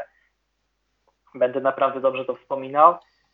E, czy moje dzieci miałyby mieszkać w akademiku? Jeżeli by chciały, ok, nie robiłbym im żadnego, e, żadnego problemu. A jeżeli wybiorą Wrocław, to 20-latkę im polecę. Jak najbardziej. Przyszłym studentom, którzy będą chcieli studiować we Wrocławiu, będą chcieli mieszkać w akademiku, takie kilka miesięcy to będzie dla nich naprawdę, naprawdę fajna sprawa. Mhm. E, dobra, wróćmy jednak do tego tematu, którym wcześniej Ci e, zapowiedziałem niejako, e, bo no, też miałem okazję o tym rozmawiać choćby z Mateuszem Dziopą. Przeżyłeś depresję, miałeś z tym do czynienia niestety, z tą przeklętą chorobą i powiedz, jak przezwyciężyłeś depresję i od razu też zapytam Cię o to, czy nie boisz się, że ona kiedykolwiek jeszcze do Ciebie wróci? Tak, miałem depresję, tak walczyłem z depresją, tak wygrałem z depresją. I to jest dla mnie jeden z takich moich sukcesów życiowych, wiesz to? Ta depresja tak naprawdę ona ma podłoże bardzo głęboko jeszcze w mojej przeszłości. E, ale po prostu taki depresyjny był 2018 rok. Wszystko mi się zaczęło wtedy walić. Jeżeli chodzi o moje perspektywy zawodowe, bo tam dwie, trzy rzeczy nie wyszła. Wszyscy na to dookoła liczyli, wierzyli, że mi się uda. Eee, nie wiem czego brakowało, nie wiem czemu nie wyszło. No też kontakty z ludźmi po prostu się zaczęły sypać na studiach i też sam traciłem kontakt ze sobą. Przestałem tak naprawdę rozumieć swoje eee, zachowania i tak dalej, moje reakcje, moje emocje. To nie był przyjemny czas. Człowiek tak naprawdę w depresji nie potrafi się kompletnie cieszyć z niczego. E, Ludzie powiedzą czasami żartobliwi, jeżeli to się lepiej z nimi znasz, a wejdź pobiegać, e, depresję masz tylko tydzień i tak dalej. Jeżeli wiesz, że to są śmieszki z bliskimi osobami, to ok. Natomiast jeżeli ktoś kto cię mniej zna, ci mówi takie rzeczy, e, to to jest generalnie strzał po prostu w plecy dla osoby z depresją. A tym bardziej, jeżeli osobę z depresją o bardzo świną e, o to, że w taki stan popadła. to jest dopiero już cios poniżej pasa, ja taki dostałem. Z depresji da się dźwignąć, ale wcale nie jest łatwe. Masz te stadia, to robisz wszystko tak naprawdę, żeby się od nich oderwać. Bo samemu ciężko jest sobie poradzić. Ja miałem taki moment, że myślałem dość szybko, że sobie sam poradziłem, ale jednak to było zgubne. Um, bo popełniłem bardzo często te same błędy. Eee, I jeżeli chodzi o to, jak e, osoba z depresją postrzega świat, postrzega go ponuro. Chce widzieć jakiś kolor, jeżeli to jest takie łagodne stadium depresji, albo też dystenia, czyli taka przewlekła, e, to stara się widzieć jakąś iskierkę nadziei, jakiś kolor w życiu, ale o to nie jest łatwo. Mi też nie było łatwo, bo tak naprawdę z trudem mi szło rozluźnienie się wśród ludzi, żeby po prostu czuć się wśród swoich znajomych mega swobodnie, żeby akceptować samego siebie. I to jest też na pewno e, trudne w depresji. Zaakceptować tak naprawdę samego siebie, bo wtedy samoocena spada, pewność siebie spada, po prostu rośnie taka niechęć do własnej osoby i własnego życia. E, I terapia u psychologa plus wsparcie w bliski sposób to jest akurat coś mega cennego, jeżeli chodzi o walkę z depresją. Mateusz opowiadał, więc e, też przez to przechodził. On mi też polecił psycholog Zuzanny Butryn z Innergarden. Ja serdecznie polecam współpracę z tą panią, z tą kobietą, bo jest po prostu fenomenalna. Ja będę uwielbiał do końca życia i zawdzięcza po prostu wiele mm, za tę terapię, która trwała nieco ponad rok. Natomiast jeżeli chodzi o proces walki z depresją już przy terapii, konieczne jest samo zaparcie bo dzięki temu nabiera się motywacji do tego, żeby z tym walczyć, żeby siebie lepiej rozumieć, a swoje emocje, żeby tak naprawdę siebie móc analizowa zanalizować, wydobyć tak naprawdę najgorsze z siebie, wyciągnąć i wyrzucić gdzieś, e, gdzieś za okno. A to nie jest na pewno łatwe, ale efekty tego, jeżeli się uda zmierzyć z przeszłością, z tymi wydarzeniami, sobie uświadomić, zbudować swój nastrój, e, zrozumieć swoje emocje, to jak się jest ukształtowanym i swój charakter, to efekty tego są naprawdę porażające, nawet lepsze niż można sobie wyobrazić. Przez cały okres terapii wszyscy moi znajomi, znajomi obserwowali te zmiany. Większość wiedziała, że generalnie mam problem. Mam problem w postaci depresji, szczególnie ci bliżsi. E, i oni widzieli tak naprawdę moją zmianę z miesiąca na miesiąc, z tygodnia na tydzień, z pory roku na porę roku, bo to nie była depresja sezonowa, tylko w moim wypadku łagodna, stwierdzona. Mm. I widzieli te zmiany. Ja też się sam po sobie po prostu czułem, ale też ciągle czułem, że to nie jest to, że to są jeszcze takie rzeczy, które mogę wyrobić, popracować albo czegoś nie rozumiem i to na pewno muszę przebadać. Ważne jest też, jeżeli walczy się z depresją, to nawet jeżeli e, nadejdzie gorszy moment, to trzeba zdawać sobie z niego sprawę, że on może być, bo on jest nieunikniony. Nic nie będzie regularnie dobrze szło bez jakichś upadków, spadków, bo tak naprawdę jak my wstaniemy, to czujemy się jeszcze mocniejsi, jeszcze bardziej zmotywowani do walki. Nie, nie można myśleć, że pójdzie to gładko. To jest żmudna robota. Każdy potrzebuje innego czasu do tego, bo też każda depresja, nawet jeżeli są ogólne jakieś rzeczy przyjęte, ogólne stadia, ogólne objawy i tak dalej, to tak naprawdę każda depresja jest,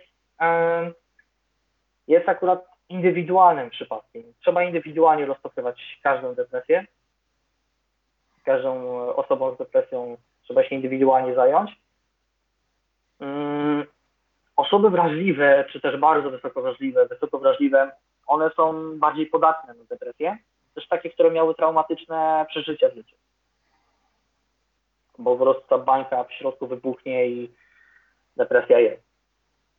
No Pierwszy tak. raz tak naprawdę poczułem, że ta depresja mi przechodzi, to poczułem to w czerwcu zeszłego roku, 2019. To już faktycznie czułem, że mam tak nastrój ustabilizowany, swoje funkcjonowanie, ustabilizowane, że mogę cieszyć się życiem. Ja po prostu poczułem taką stabilizację, to było mi dużo łatwiej e, walczyć. To nie jest łatwa walka, bo trzeba akceptować przeszłość, akceptować teraz, teraźniejszość odciąć się też na pewno martwieniem na zapas, bo to jest też na pewno przypadek depresyjny, człowiek po prostu żyje tą przeszłością mięsienią non-stop martwi i to wpływa na dzisiejsze ja. E, zaakceptować wewnętrzne ja, e, swoje wewnętrzne dziecko. Sama akceptacja też jest bardzo ważna, jeżeli chodzi o e, całe to wychodzenie z takiego dołka, e, bo to też ułatwia, bo jak my akceptujemy siebie, to jesteśmy świadomi swoich sił i, e, i to bardzo dużo daje. A budowa ich też jest e, motywująca do dalszego działania. Jak zakończyłem terapię, to ja sobie obiecałem, że nie odpuszczę i nie odpuszczam. Miałem kontrolną tak naprawdę sesję u psycholog, mojej psychoterapeutki, e, bo ja obiecałem przed świętami, zobaczę jak się zmieniłem przez te 3-4 miesiące i tak naprawdę efekt e, wyszedł jeden. Jest ze mną jeszcze lepiej. Mm, Mam fantastycznych ludzi wokół siebie, przyjaciół, rodzinę, dziewczynę, więc e, tym bardziej się cieszę, że oni są, że oni chcą mnie rozumieć, chcą mnie wspierać i też dla nich jestem jakimś tam przykładem po prostu do działania, wzorem do naśladowania, do inspirowania, bo to też buduje. Ludzie są ważni akurat e, w dzisiejszym świecie, żeby wśród nich być, nawet jeżeli jest pandemia, to żeby nie tracić tego kontaktu i się nie zamykać. No właśnie, Jeżeli chodzi o depresję, jeżeli chodzi o depresję, to nie jest łatwy temat. Takiej osobie, która jest w takich stadiach, która zaczyna się oswajać z depresją, z istnieniem depresji bardziej, mm, to tak naprawdę trudno jest o tym mówić, bo to, to tak naprawdę trzeba rozmawiać jednocześnie ze, ze swoim wnętrzem i z niego coś wyciągać. I to boli, doprowadza do łez i jest trudne. Ja potrafiłem po prostu w atakach jakiegoś lęku czy paniki wewnętrznej po prostu uciekać do łóżka i zacząć płakać, bo nie wiem, co się ze mną dzieje. Ja naprawdę byłem po prostu tak e, rozwalony psychicznie wówczas i czułem się po prostu obciążony. Też takim źródłem depresji jest presja. Okej, my sobie sami ją nakładamy i to się wydaje naturalne, ale jeżeli non-stop masz wrażenie, że ciągle coś od ciebie otocz- otoczenie oczekuje, e, to nie pomaga, to szkodzi tylko. I uczestniczenie w wyścigu szczurów i e, granie po prostu czyimś tempem też jest szkodliwe. My sami powinniśmy po prostu sobie narzucać e, tempo. To jest tak, jak kupujemy samochód, tak, że mimo, że są znaki drogowe, to my jednak jedziemy własną prędkością. One coś tam nam ograniczają, e, na przykład do 50 km na godzinę. Jeden jedzie 49, jeden 45 na godzinę, ale nie ma odgórnie, że jedzie każdy tyle samo. Tylko do konkretnej granicy. I te granice tak naprawdę, mm, jeżeli chodzi o nas samych, my możemy sobie, e, możemy sobie sami wytaczać. E, Bo tak jak mówię, depresja u każdego jest przypadkiem indywidualnym i każdy sobie radzi z nią na swój sposób i każdy w innym tempie. mhm. A, I ważne jest też to, e, jak się już walczy z tą depresją, żeby odnaleźć swoje ja, takie prawdziwe ja, być sobą i kogo nie udawać, że na siłę musimy po prostu być uśmiechnięci. Nie, mamy prawo po prostu czuć się smutni, przygnębieni i tak dalej, bo to jest nasze stadium aktualne, jak już mamy tę depresję i zaczynamy z niej wychodzić. E, przy walce z depresją trzeba być sobą, trzeba być autentycznym, bo jeżeli my jesteśmy naturalni w tej walce ze, sobą, to potem te nauki, które wyciągniemy z terapii, wszystkie wnioski i tak dalej, my je wprowadzimy równie naturalnie do swojego życia, e, do swojej mózgownicy e, i ona się nie przegrzeje. E, To jest po prostu taka wiedza swobodnie wpływająca, bo my ją chcemy i zbieramy ją świadomie. I to też na pewno ułatwia. Eee, Ja uważam, że jestem żywym przykładem tego, że z depresją da się wygrać. To nawet też widzę zawodowo, bo depresja też mocno blokuje umiejętności rozwoju. I też byłem wszystkiego tak naprawdę przestraszony. I zacząłem też się przełamywać. Czułem, że w robocie we mnie zaczęli wierzyć i to robiło też dobrze, na pewno. To też pomagało, że chcieli mnie angażować e, w kolejne rzeczy. Też wchodzenie z kamerą, nagrywanie setek, nagrywanie wywiadów, z aktorami czy coś takiego, w życiu nie pomyślał, że ja to zrobię, a szczególnie jak jestem pod, podłamany. E, więc to też na pewno jest e, budujące. Z depresją da się wygrać. A czy ona wróci? Trzeba się z tym liczyć. Ale dzięki tej wiedzy, którą nabierzemy przy pierwszej walce, będzie nam łatwiej podejść kolejny raz. I będzie nam po prostu szybciej przychodziła ta wygrana z depresją. To jest choroba, z którą da się wygrać, mimo tego, że już będzie e, drugą najczęstszą chorobą w społeczności światowej na świecie, po chorobach krążenia. E, to nie jest coś e, niepokonanego, nieśmiertelnego. Mm, to jest coś do wygonienia. Te demony, tych demonów można się pozbyć i każdemu po prostu tego życzę. E, masę osób, które cierpią na depresję, zaburzenia depresyjne czy jakieś inne. Bardzo mnie to cieszy, jak one e, sobie z tym radzą, walczą, e, niezależnie od tego, jakim tempem. No, jeżeli faktycznie ta walka trwa załóżmy kilka lat, czy kilkanaście miesięcy, a efekty są mizerne albo żadne, to coś jest nie tak. E, I czasami też nie mam już siły tego obserwować. Ale ja wierzę w każdego człowieka, który podejmuje taką walkę z samym sobą i ze swoimi słabościami, że je przełamie. Tak samo walkę z depresją, że z nią wygra. E, bo da się ją pokonać. I myślę też, że wykazując taką wiarę po prostu, jest dużo też kampanii odnośnie depresji, to mnie też cieszy, wykazując taką wiarę w społeczeństwo, w jakimś stopniu możemy się przyczynić do tego, że tych przypadków będzie mniej. One też wynikają z tempa życia, z masy informacji, z masy wymagań tak naprawdę, żeby być wszędzie. Ludzi to przerasta. Dlatego też się cieszę, że nastają takie czasy, takie trendy społeczne, żeby być po prostu sobą, a nie e, lecieć po prostu do jednego wora e, jak reszta. I to jest e, fajnie. Ja życzę każdemu, kto walczy z depresją, żeby wygrał i wiem, że każdej takiej osobie to się po prostu e, uda. Udało się już nie jednym. E, I uda się też naprawdę e, wielu. No tak, powiedz mi, bo tak też mi się nasunęło o tym, co, co powiedziałeś, o tym właśnie jak e, niektóre osoby to przeżywają, właśnie te depresje. Mm, Nie potraktuj tego jako, jako atak personalny, czy też jako, też i wy, którzy słuchacie tej audycji, nie potraktujcie tego jako atak personalny, ale czy nie ma takiego wrażenia, że ludzie, którzy mają depresję, e, szczególnie bardziej szukają potrzeby takiego, nie wiem, właśnie docenienia siebie, e, zwrócenia na siebie uwagi, czy też tej szeroko pojętej atencji? Mm, Przez to generalnie, że nie do końca ludzie rozumieją depresję. I też ci, którzy mają te depresje i nie wiedzą o tym, że to jest depresja i się zachowują po prostu dziwnie siebie nie poznają, szukają właśnie atencji, docenienia, zwrócenia na siebie uwagi. A to to jest takie podświadome działanie po prostu mózgu ludzkiego, psychiki ludzkiej, e, podświadomości ludzkiej. E, To jest takie działanie, które ma wskazać, że potrzebuje się pomocy. Szukam pomocy, pomocy, pomóżcie mi i tak dalej. To jest taki krzyk podświadomości o to, że coś jest nie tak. I depresji nie można bagatelizować, ale to też nie jest tak, że po prostu jak ktoś ma przez tydzień dołek, jest smutny i na drugi dzień nagle jest uśmiechnięty, to to nie jest depresja, bo to nie jest raczej depresja, może być jakiś przyczynek do depresji. Chodzi mi po prostu o to, że przez takie zachowania, że przez tydzień byłem smutny i przeszło, więc wygrałem z depresją, to to jest bagatelizowane. A tak naprawdę to może być jakiś przyczynek, to może być jakiś początek, który siła aktywni za jakiś czas.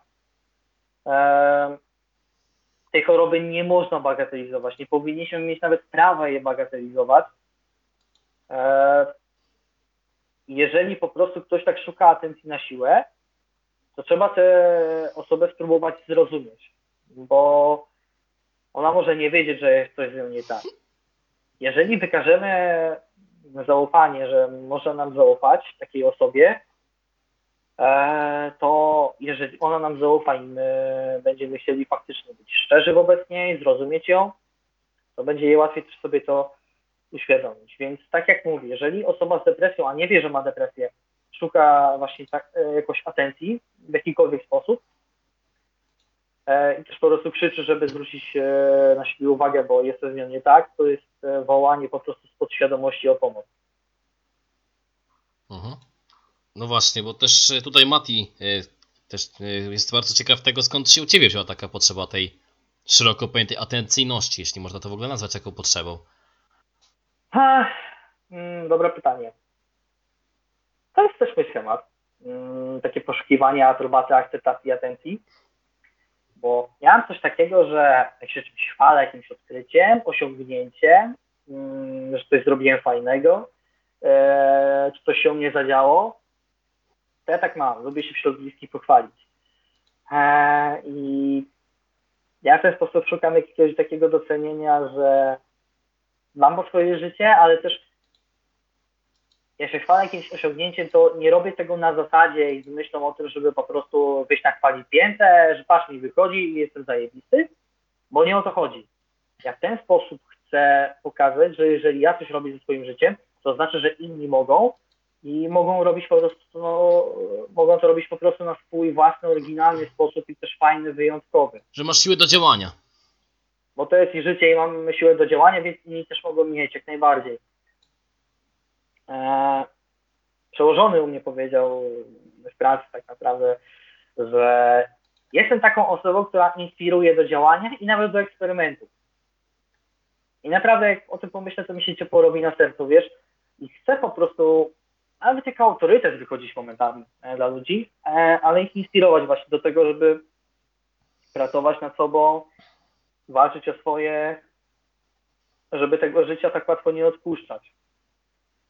Bo jak miałem depresję, to bałem się po prostu generalnie, że nastanie mojego takiego fajnego życia kres, że będę musiał wrócić do domu, gdzie nie ma żadnych perspektyw.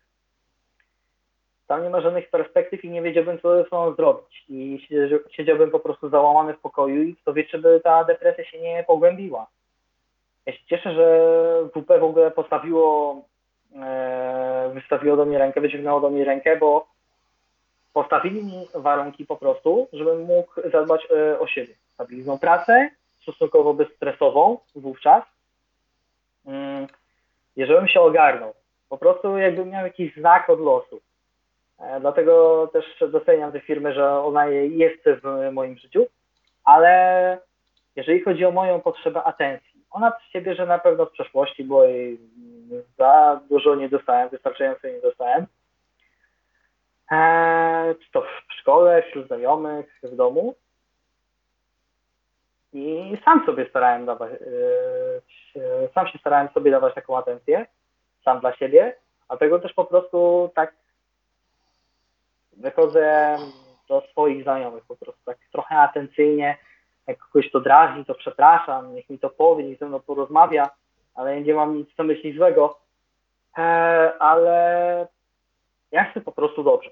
I taka potrzeba atencji ona się bierze w przeszłości, żeby ją teraz po prostu e, zaspokajać dawać sobie najlepiej jak się da, ale też po prostu chcę, żeby była na tym symbioza i ludzie po prostu też e, coś z moich e, pochwał, e, osiągnięć po prostu e, czerpali. Mhm. No właśnie, też poruszyłeś ten temat WP, że dali ci w ogóle taki, e, można powiedzieć, no taką, taką możliwość współpracy, takiego rozsądnego podejścia do, do tego wszystkiego, co się wokół ciebie działa. Powiedz mi, czy mm, aktualnie e, wirtualna Polska, e, szeroko pojęta wirtualna Polska, bo ty też e, nie tylko piszesz o sporcie, ale przede wszystkim piszesz bardziej o takich rzeczach kulturalnych, kulturowych, kulturalnych, e, zależy jak to, kto na to spojrzy. I powiedz mi, czy wirtualna Polska to jest takie twoje idealne miejsce na ziemi? O, to jest trudne pytanie, bo nie wiem co powiedzieć, czy mnie nagle za to nie Wiesz, czy coś. Nie mówiłem, że będzie łatwo, no sorry. Cała redakcja dowie po prostu o mojej przeszłości i jakoś z tym problemu nie mam. Bo i tak trochę taki coming out depresyjny chciałem zrobić. Mm, więc niech ten wywiad będzie okazją do tego. Miło mi, że to u mnie zrobiłeś. Koron- koronawirus, wiesz co, trochę mi zaburzył te plany, ale to już inna sprawa. E, robotę z WP dostałem stosunkowo prosto. E, w kilka dni dosłownie. Złożyłem CV, na drugi dzień telefon, że chcą ze mną e, przeprowadzić rozmowę kwalifikacyjną. E, fajnie wyszła potem na trzeci dzień ta rozmowa i na czwarty dzień telefon, że chcą mnie zatrudnić. To mi też na pewno uratowało cztery litery, jeżeli chodzi o mój byt w stolicy, bo rzucałem studia i musiałem się jakoś utrzymać. Nie wyszła jedna, druga robota i trafiło się WP. Mm. I tam faktycznie, tam nie zacząłem od sportowych rzeczy, ja w ogóle się odciąłem od dziennikarstwa sportowego przez te depresje i e, tak dalej, bo nie wierzyłem po prostu we własne możliwości, podupadłem strasznie i zajmowałem się innymi rzeczami, takimi luźniejszymi jak SEO na przykład e, w WP. Po jakichś kilku miesiącach trafiłem do działu kultury i się dziwiłem, czemu nie do sportu, ale wyszło, że do kultury. Uprzedziłem od razu, że będę uderzał. Nie robili mi żadnego problemu. Eee, I faktycznie, tam się mogłem odbudować, bo akurat kultura trochę innymi e, sprawami się rządzi niżeli sport. Mm. Fajnie mi się tam pracuje, lubię pracę w WP, mimo tego, że tematy bywają nużące, bo nie będę ukrywał, mnie show biznes nigdy nie zaera, kultura trochę bardziej, eee, ale też nie będę Bóg wie jakim magiem w tych kwestiach, czy jakimś guru. Natomiast e, fajnie mi się tam pracuje, bo jest to naprawdę fajna, sympatyczna ekipa. Jest bardzo zróżnicowana, mimo że gdzieś tam po prostu o podobnych zainteresowaniach. To jednak ci ludzie są różni. Ja, ja ich doceniam prywatnie, ja ich lubię prywatnie. Mam nadzieję, że oni mnie też. Eee, ja naprawdę się cieszę, że mam tę szansę w WP. Mm, ona się fajnie zbiegła akurat. Czy to jest moje idealne miejsce na ziemi? Nie wiem, nie powiem tego, wiesz? Ale jeżeli chodzi o moje obecne życie, to tak, to jest takie miejsce w sam raz, myślę. Eee, dla mnie. Bardziej najlepszy na ten moment chyba, no nie? No właśnie, najlepszy na ten moment i nie chciałbym na razie, na razie się z WP eee, rozstawać. Mam nadzieję, że nikomu to nie przyjdzie do głowy mnie zbanić się przy okazji eee, obecnej sytuacji i cięć. Eee, wierzę, że nie. Ale przyjmę z pokorą, jeżeli tak.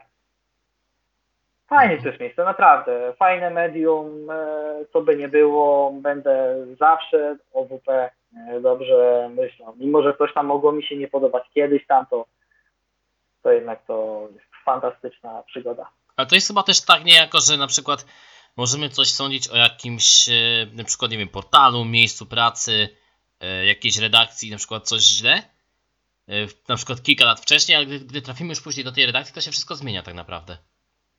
Bo jednak poznajemy ją od wewnątrz. Wiesz co, Wojtek? Myślę teraz, że w internecie, jeżeli czegoś nie znamy tak naprawdę i my to obserwujemy przez pryzmat, mm, na przykład jak widzimy jakiś portal przez pryzmat strony głównej, dlaczego są takie beznadziejne tytuły, kto pisze te teksty i tak dalej, nie? Mhm. E, to generalnie to jest trochę płytkie. E, Praca w redakcji WP, praca w redakcji WP pozwoliła mi tak naprawdę zrozumieć zawód dziennikarza jeszcze raz, mm, inaczej do niego podejść, szczególnie do tych kwestii clickbaitowych, wystawkowych i tak dalej. E, I kto takie rzeczy po prostu czyta, różne, które mnie nie interesują. Ludzie czytają po prostu takie rzeczy, więc też do tego inaczej podchodzę i inaczej to rozumiem. Na pewno w WP dojrzałem po prostu jako człowiek. Wiesz, dopóki tak naprawdę nie, nie poznasz pewnych rzeczy, które funkcjonują w danym środowisku, to ty będziesz tak płytko to oceniał, e, powierzchownie, a to nie jest dobre myślenie, bo jednak moim zdaniem my powinniśmy być otwarci jako ludzie, nie tylko dziennikarze, ale po prostu społeczeństwo. Powinniśmy być otwarci na drugiego człowieka, żeby go rozumieć, móc lepiej go ocenić, bardziej obiektywnie. Eee, I tak naprawdę wtedy łatwiej o jakieś uśmiechy po prostu, o jakąś więź, e, e, o jakieś takie po prostu zżycie we wspólnej sprawie i tak dalej. Te różnice, one się będą zacierać i my będziemy wtedy jedną wielką ludzką jednością. Chciałbym takiego świata równego, po prostu gdzie nikt niczego się nie będzie bał, a jednak żyjemy w takim świecie przepełnionym strachem. Chciałbym po prostu, żeby tak e, nie było i nie było takiego powierzchownego oceniania i myślenia. Mhm. E, Słuchaj, bo tak też mi się nasunęło właśnie a propos tego, no jednak w jakim dziale pracujesz tak naprawdę w wirtualnej Polsce.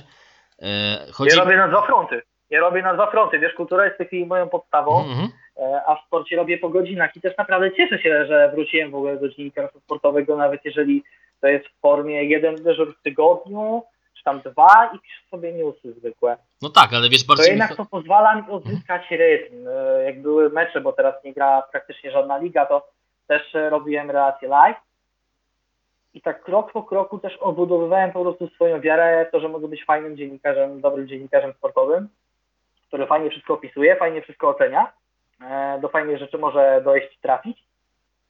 E, dlatego cieszę się, że generalnie jestem w WP i działam na dwa fronty. Nawet jeżeli to gdzieś się odbija na moim zdrowiu, typu jestem przemęczony, e, wychodzi ze mnie pracocholik, e, który robi dużo po prostu, a nawet za dużo, e, to jednak cieszę się, że jestem po prostu tu, gdzie jestem, czyli w WP w kulturze, sportowych faktach e, i wierzę po prostu, że będzie lepiej.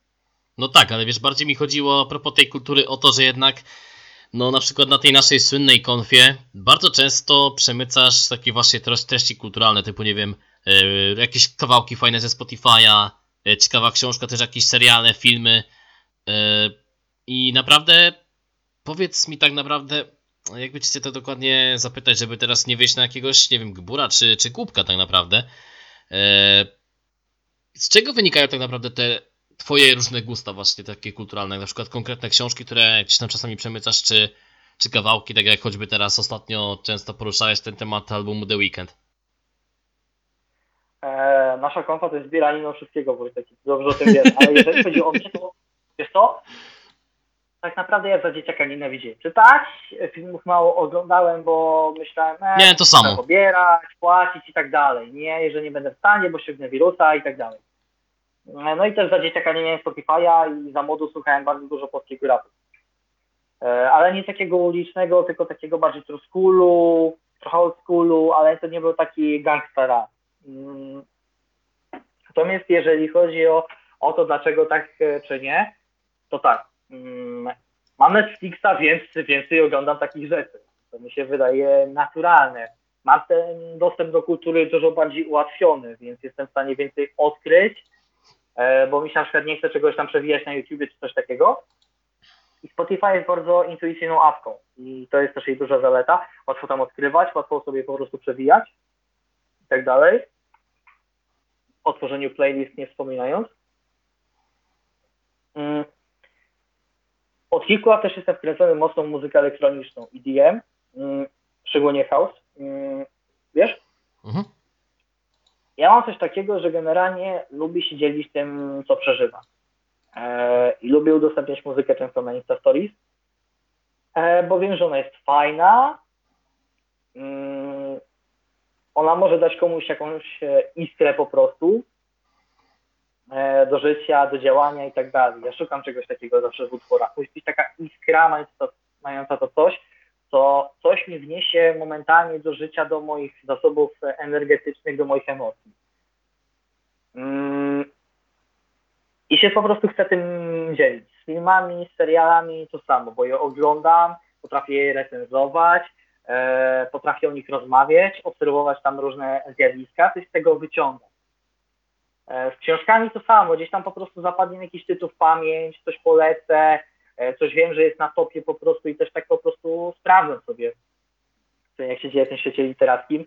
Z tych trzech e, filmy, seriale, muzyka oraz książki, e, to generalnie książki są u mnie na trzecim miejscu, e, ale też tam zawężony jestem akurat do tego, że czytam, ale psychologiczne, bo depresja, chcę się tego trochę pouczyć e, o ludziach i o sobie, albo też sportowe, bo jestem freakiem w tym temacie, w sensie takim, że lubię czytać o sporcie po prostu i o nim mówić. Mhm. W ogóle też E, tak mi się Po przyda... prostu ten dostęp do kultury, e, Wojtek, plus to, co robię, nie tyle nastawia mnie na to, żeby się otwierać w tych kwestiach, e, tylko po to, żeby faktycznie one się stały moją życiową potrzebą i były w tej piramidzie po prostu, czyli e, możliwość ukulturowienia się, e, zdobywanie tej kultury, wiedzy i tak dalej. Bo myślę, że to jest ważne, jeżeli my mamy tworzyć fajne społeczeństwo, kolorowe społeczeństwo, różnorodne społeczeństwo, które może się szanować.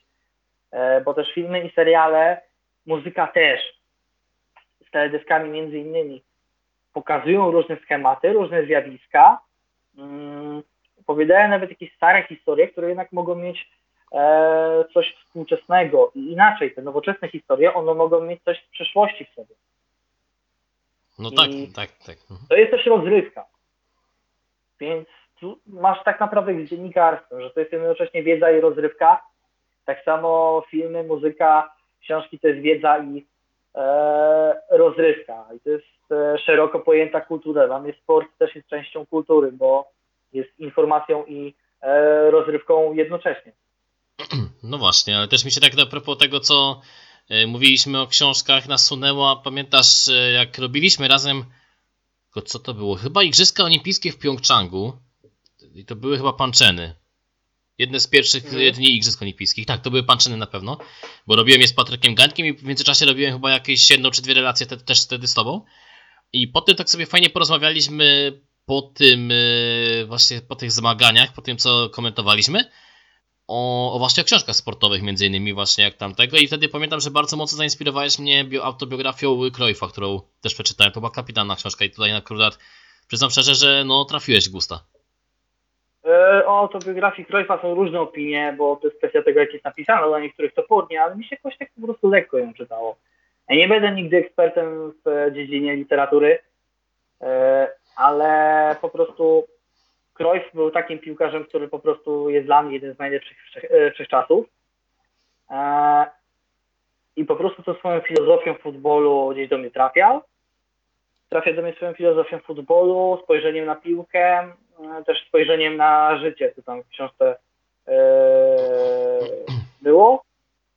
E, I po prostu stwierdziłem, że jest warta polecenia, bo to jest taka też postać, którą e, warto generalnie, generalnie po prostu czytać, śledzić o niej, mimo że już nie żyje, to jednak warto zapoznać się tą książką. Oczywiście, bo to jest jednak taki człowiek, który naprawdę też kształtował niejako pokolenia tak naprawdę też, bo jednak nie, nie tylko kształtował piłkarzy, z którymi grał, e, nie, tylko był, nie tylko był też kształtowany przez trenerów, który, z którymi pracował przede wszystkim z Michelsem, ale też e, ukształtował po prostu ludzi, który, których tak naprawdę, e, których miał później okazję uczyć tej piłki nożnej też.